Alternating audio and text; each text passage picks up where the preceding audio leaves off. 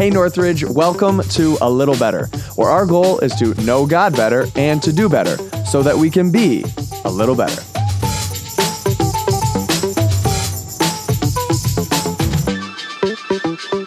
Hey everyone, welcome to A Little Better. Thank you for watching. Thank you for listening. We are in Easter week. And so uh, it's exciting, although we're going to be talking about Palm Sunday's message. We are in Easter week, which means in probably specifically church world, but also Christians world, Christians worlds. There's a lot going on. So let's talk about that a little bit. Um, Drew, did you guys grow up with Easter? Some people would call it Holy Week if you're more into like the high church calendar. Did you grow up in a church that did like Good Friday services, or you on Palm Sunday you always had you know palm branches waving, or what? What was it like Holy Week for you growing up? I don't remember. That's, That's awesome. That's that. Um, I swear I paid attention in church. no, I mean I think it was a little bit of everything. So I think each Easter brought something new. So I don't think our church did the same routine. I know some, you know, they do a good Good Friday services, Easter services, you know, mm-hmm. always talk about palm branches and then, you know, death and and resurrection. So I, I honestly don't remember. What I remember is getting an Easter basket from my mom every Easter with lots of chocolate in it. All right, fair. So you know, I blame Ruby Kate. So yeah, listen. This this morning, I was like, you know, we were doing devotions with our kids. We do this every morning, so we're reading about you know the Easter story, whatever. And like, I'm throwing out questions to see where my kids are at. And you know, Joelle is you know she's the typical PK. She knows every answer, right? She knows right. it's Jesus. Just go with Jesus. You got it. and so I was like, okay, Joelle, stop answering all the questions. I'm like, Ruby Kate, what is Easter about? Eggs eggs. I'm like, I failed you. But apparently that's what I remember as a kid growing up. Easter basket and candy. So I'm not far off from Ruby Kate. Someday Ruby Kate's Ruby Kate's gonna have a podcast and gonna be talking about how all she remembers is is uh is Easter and I mean is eggs and chocolate. And you're gonna be like listening to it screaming, like, no, talk about more.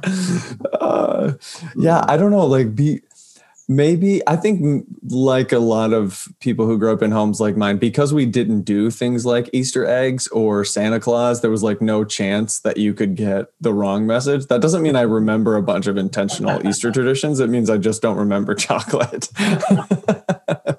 um, and we didn't, we also didn't do Good Friday services that I can recall. Like, eh, yeah, I think I, I think I can say that definitively. Like we didn't, we didn't do those.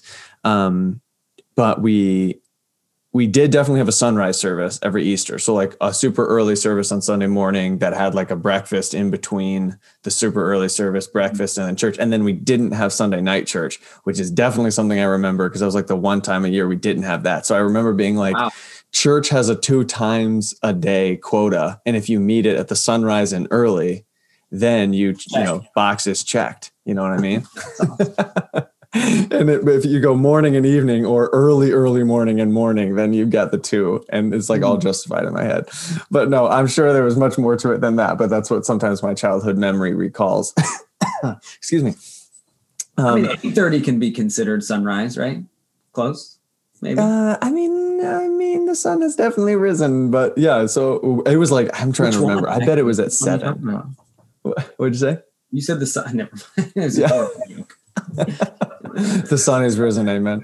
Yes. Um, oh goodness. So yeah, we did. We're we are speaking of the eight thirty service. We are pushing the core of our church. If you're a if you're a core person, which if you listen to the podcast, you almost definitely are. There's no way that you're not. Um, and at any of our campuses, we'd ask if you're able to attend the 8:30 service. That would be awesome because we know as we invite guests and those kind of things, those are it's unlikely that the 8:30 is the most optimal time for mm-hmm. guests and that kind of thing. So if you're if you're willing to catch onto that vision and go to the earliest service, we'd appreciate it.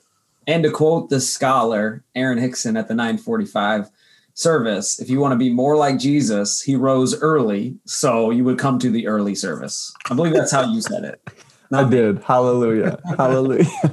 You can't plan that kind of stuff, man oh my goodness but anyway so the, uh, sunday was week three of all rise and this was in many ways i think you could argue a climactic moment, if not the climactic moment of the series, probably a climactic moment, um, because next week is certainly Easter, and um, there's going to be plenty to talk about related to the resurrection and how that fits all together. And it's certainly going to be a great weekend. But in terms of how this message series fits together, this is the moment where we are able to see the way that the gospel works in its in its practice in terms of the, the legal perspective. So um, as we were writing it, there was a lot, you know, a lot to look into. We were just talking about how um, there's some reaction from people in our church who have had interactions in the legal system, either because of their job or been on maybe, I think you could say, the wrong side of the legal or the justice system. And we've had some interactions with them about it. And as we said, we're glad to find out that we didn't write it to sound like we didn't know we were talking about. That's encouraging. But yeah, tell me about your interaction in the lobby. You said you had a really unique one. Yeah. So Sunday after I think the 11 o'clock service, a guy came up to me in tears um, and just talked about he had uh, just served three years in prison. And um, he was, basically saying, what you just walked people through is real. And I've, I've felt the weight of it. I've tried to, you know, basically try to convince a judge to rule in my favor by all my good deeds. Like, I mean, he's like, man, I just felt it all over again, but I felt the freedom for the first time knowing what Jesus accomplished for me. And it was just, yeah. it was really cool to, to, you know, you try to create, you know, truth. You're not creating truth. God creates truth, but through the truth, you're trying to create feelings that people can relate to and to know like that we accomplished that uh, through the power of the holy spirit in people's lives and have a guy who's kind of been through the court system recently and being like man mm. that's real and what you what you you talked about man it was so accurate it was just powerful for me uh, and and a reminder man god just his spirit knows exactly what people need to hear and he moves in people's hearts like at the end of the day we didn't do it he did it right god god did it his spirit did it and so that was just really validating and powerful, right? And we got to mm. see the evidence of that. I, I, I don't even know the full results, but I had a close friend text me saying my son said yes to Jesus. He said he put his mm. crown on today. Mm. Which I just love that imagery. I've got two people that i am sending Bibles to this week who put their crown on today, and so, and, and man, just praise God for what He did. You know, that's awesome. That's amazing. And you know, when you're talking about crowns and and cuffs like that's a hypothetical metaphor image you know illustration but for that gentleman in the lobby like that's not the, those cuffs are not an illustration. That's a that's a thing that he's experienced you know? Um, hopefully most people never have to experience cuffs with something other than when you're playing like cops and robbers as a kid or something right. but like he's experienced that for real. And so talking about how those are those are broken and in christ we have you know not just forgiveness which is part of the dynamic that we wanted to talk about is like it's not just forgiveness. I think that that's so easy to think of like thank you for forgiving me but it's not simply a clean slate. It's an inheritance of much much more than just forgiveness. It's also righteousness. And um, that's the that's the part that makes it way way way too good to be true which is what leads us to the next week about how do we respond to the fact that this is too good to be true which i don't want to get into that message yet but um everybody's shocked think, right now though aaron i believe because everybody thinks the series is over right? So shout out to everybody listening we still have one more week in this series, right? And you you probably have no clue what we're going to talk about because like what ha- like the court case is finished. Like the advocate, the how many times can the judge change his verdict, right? He doesn't change his verdict, and what happens next? You'll have to come on Easter to find. Mm, I love it. Right there. that was a really good opportunity. That was an on it. Easter invite. It just happened right there on the podcast. Uh, yeah. So the the advocate it's interesting. You would almost think that that that character in the gospel story would be introduced earlier because normally it's like you know the defendant you're saying like don't talk let your attorney do all the talking for you you know but early on we're doing our best. And i think you know if you if you want to push the illustration even further and like try to make it as biblically accurate as possible we didn't pursue our own salvation. It comes to us by god's grace. In other words we we entered the courtroom without an advocate and almost like in the watching area, you know what the seats are called behind in the chambers, um, they stand up and walk forward. Like Jesus stands up and walks forward, not without us asking. Like we've just received the guilty verdict, and this person comes in on their own without us requesting it. In fact, you know, even more so, they were our enemy. Like this is somebody that we all have previously hated and rejected. They come in and do this work on our behalf. So um, it makes sense that while you would you would want your attorney there as early as possible, in this case, you don't even know you have an attorney until the attorney is taking your place. Um, right. And that's the one thing that we, you know, we didn't we couldn't get into too much in in the courtroom, but the advocate is actually God Himself, right? So mm.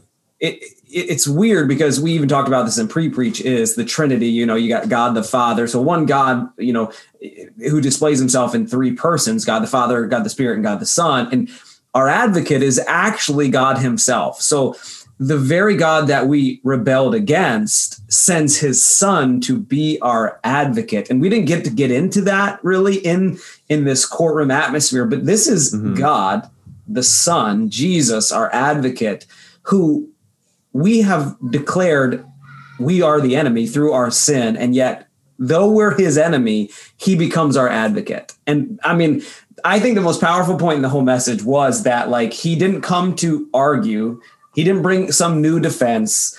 He came to take our place, right? Mm. And that like that that point is so powerful and amazing because what defense attorney takes on the punishment of their client?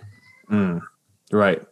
And and obviously in our on our system that's not even it's not even allowed, right? It's not right. like even if they wanted to, they couldn't. but in this in this illustration, God's wrath just has to be poured out on the sin. And since we are able to, Christ is able to take our sin upon himself, that's how that whole exchange takes place. And yeah, you're right. He doesn't argue the case, he takes our place.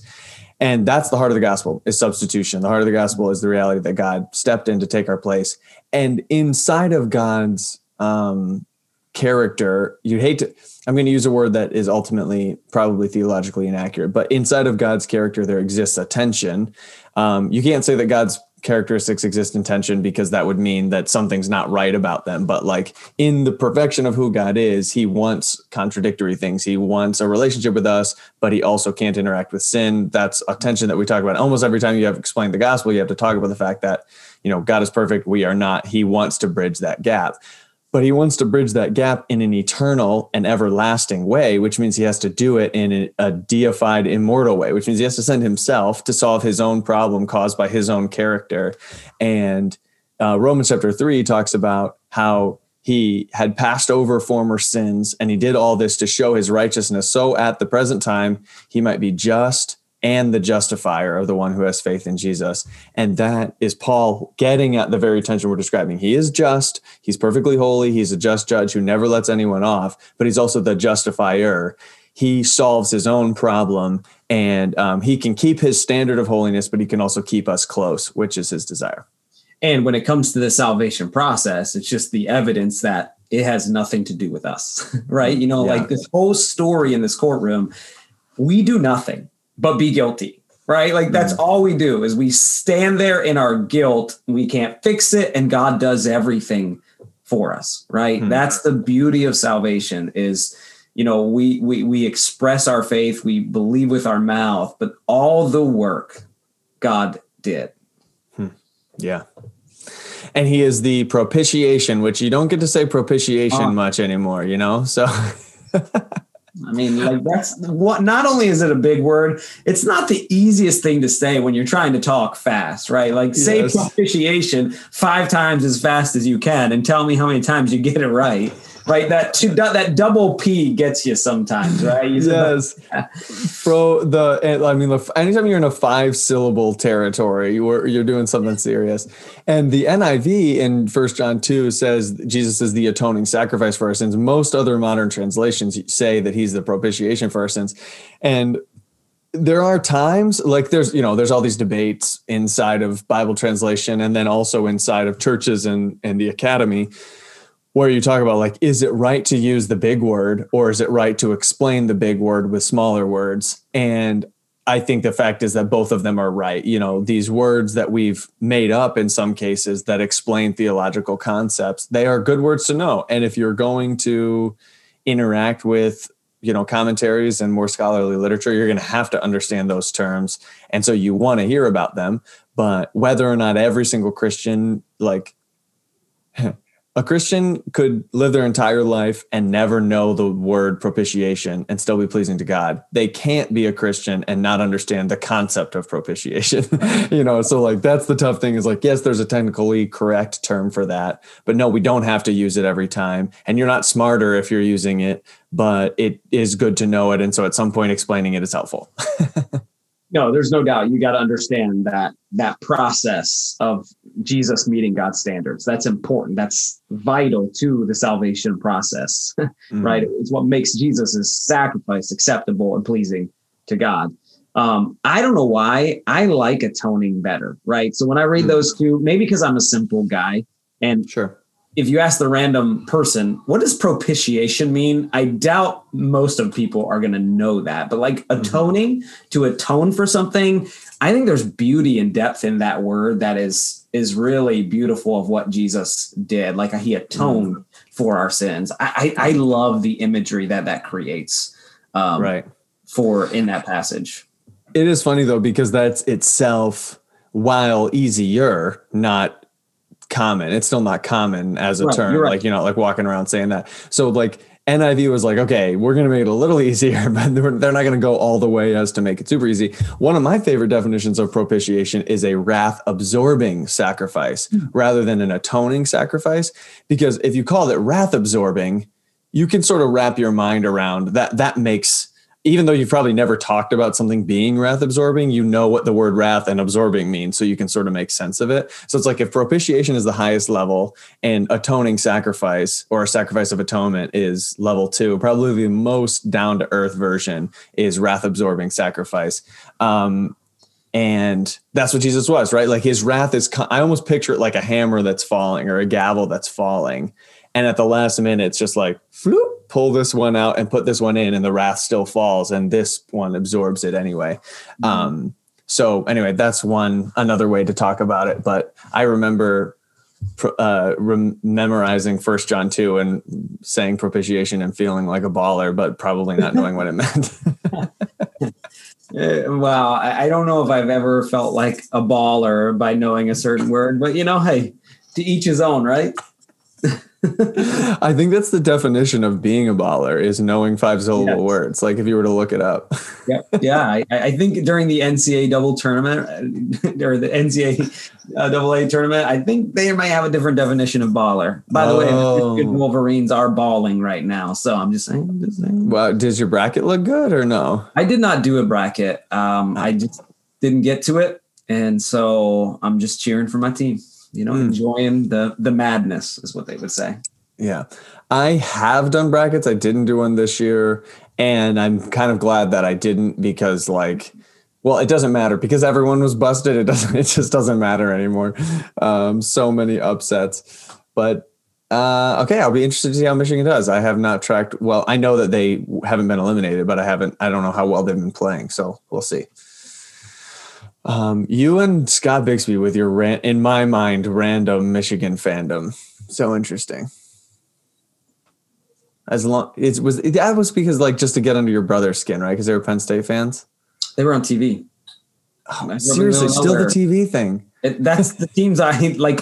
Think about it. In the '90s, when I grew up, who was on TBS for baseball? You should know this.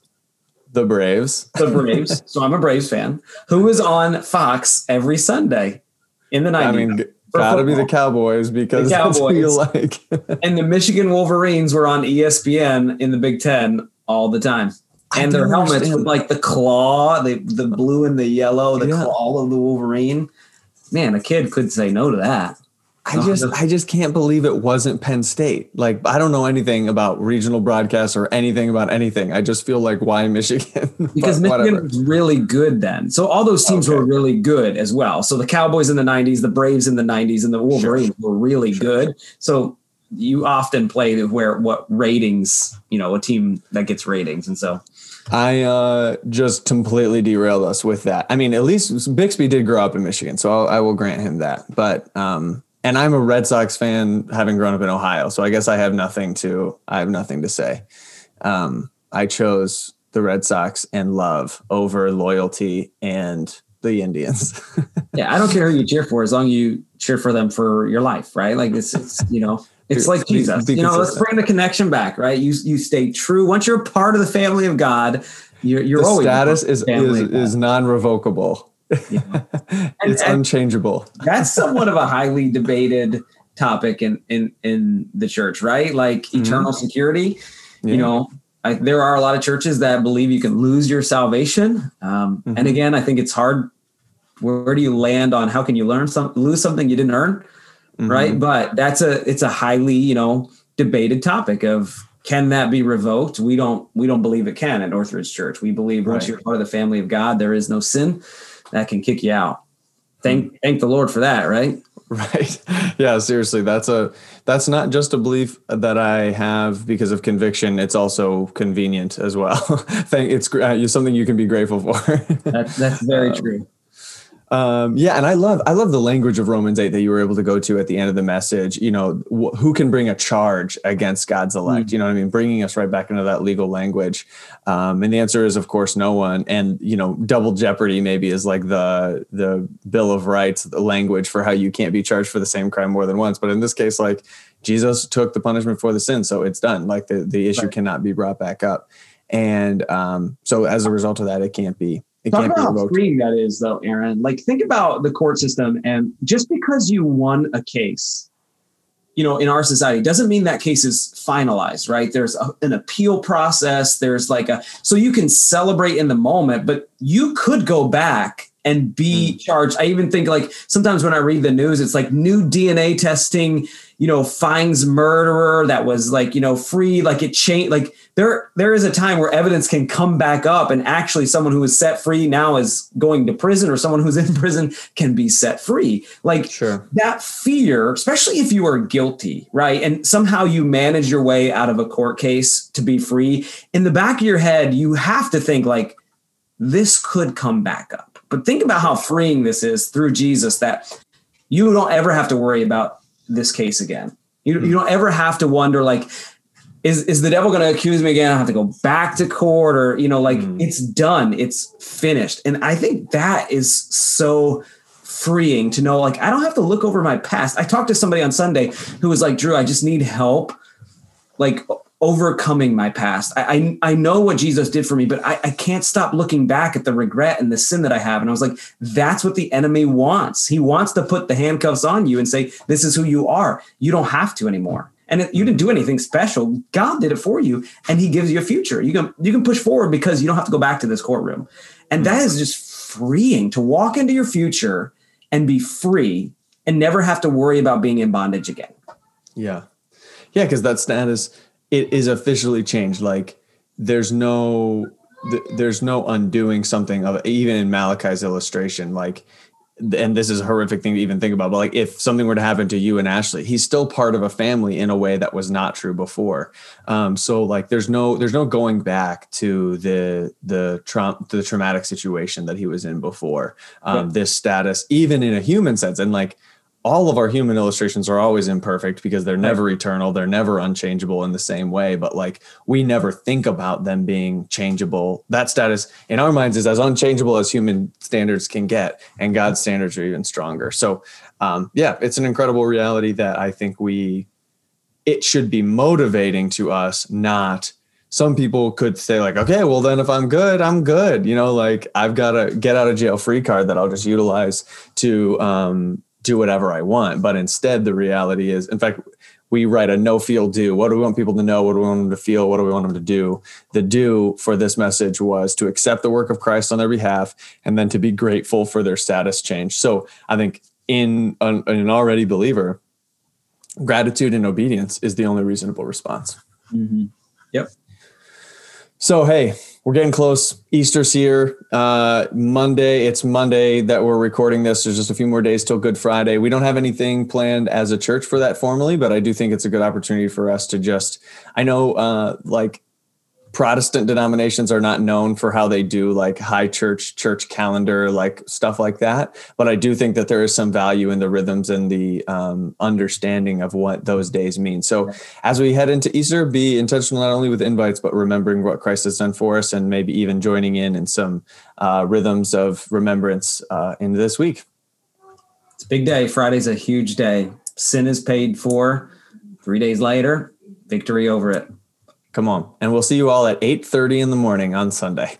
right. 8:30. Everybody who listens to the podcast must we will save you a podcast recording section. It'll yeah, be that's right. We actually are going to be taking attendance and if you're not there, we're going to be mad. No, I'm just playing. thanks everyone and thanks for listening. We'll see you on Sunday.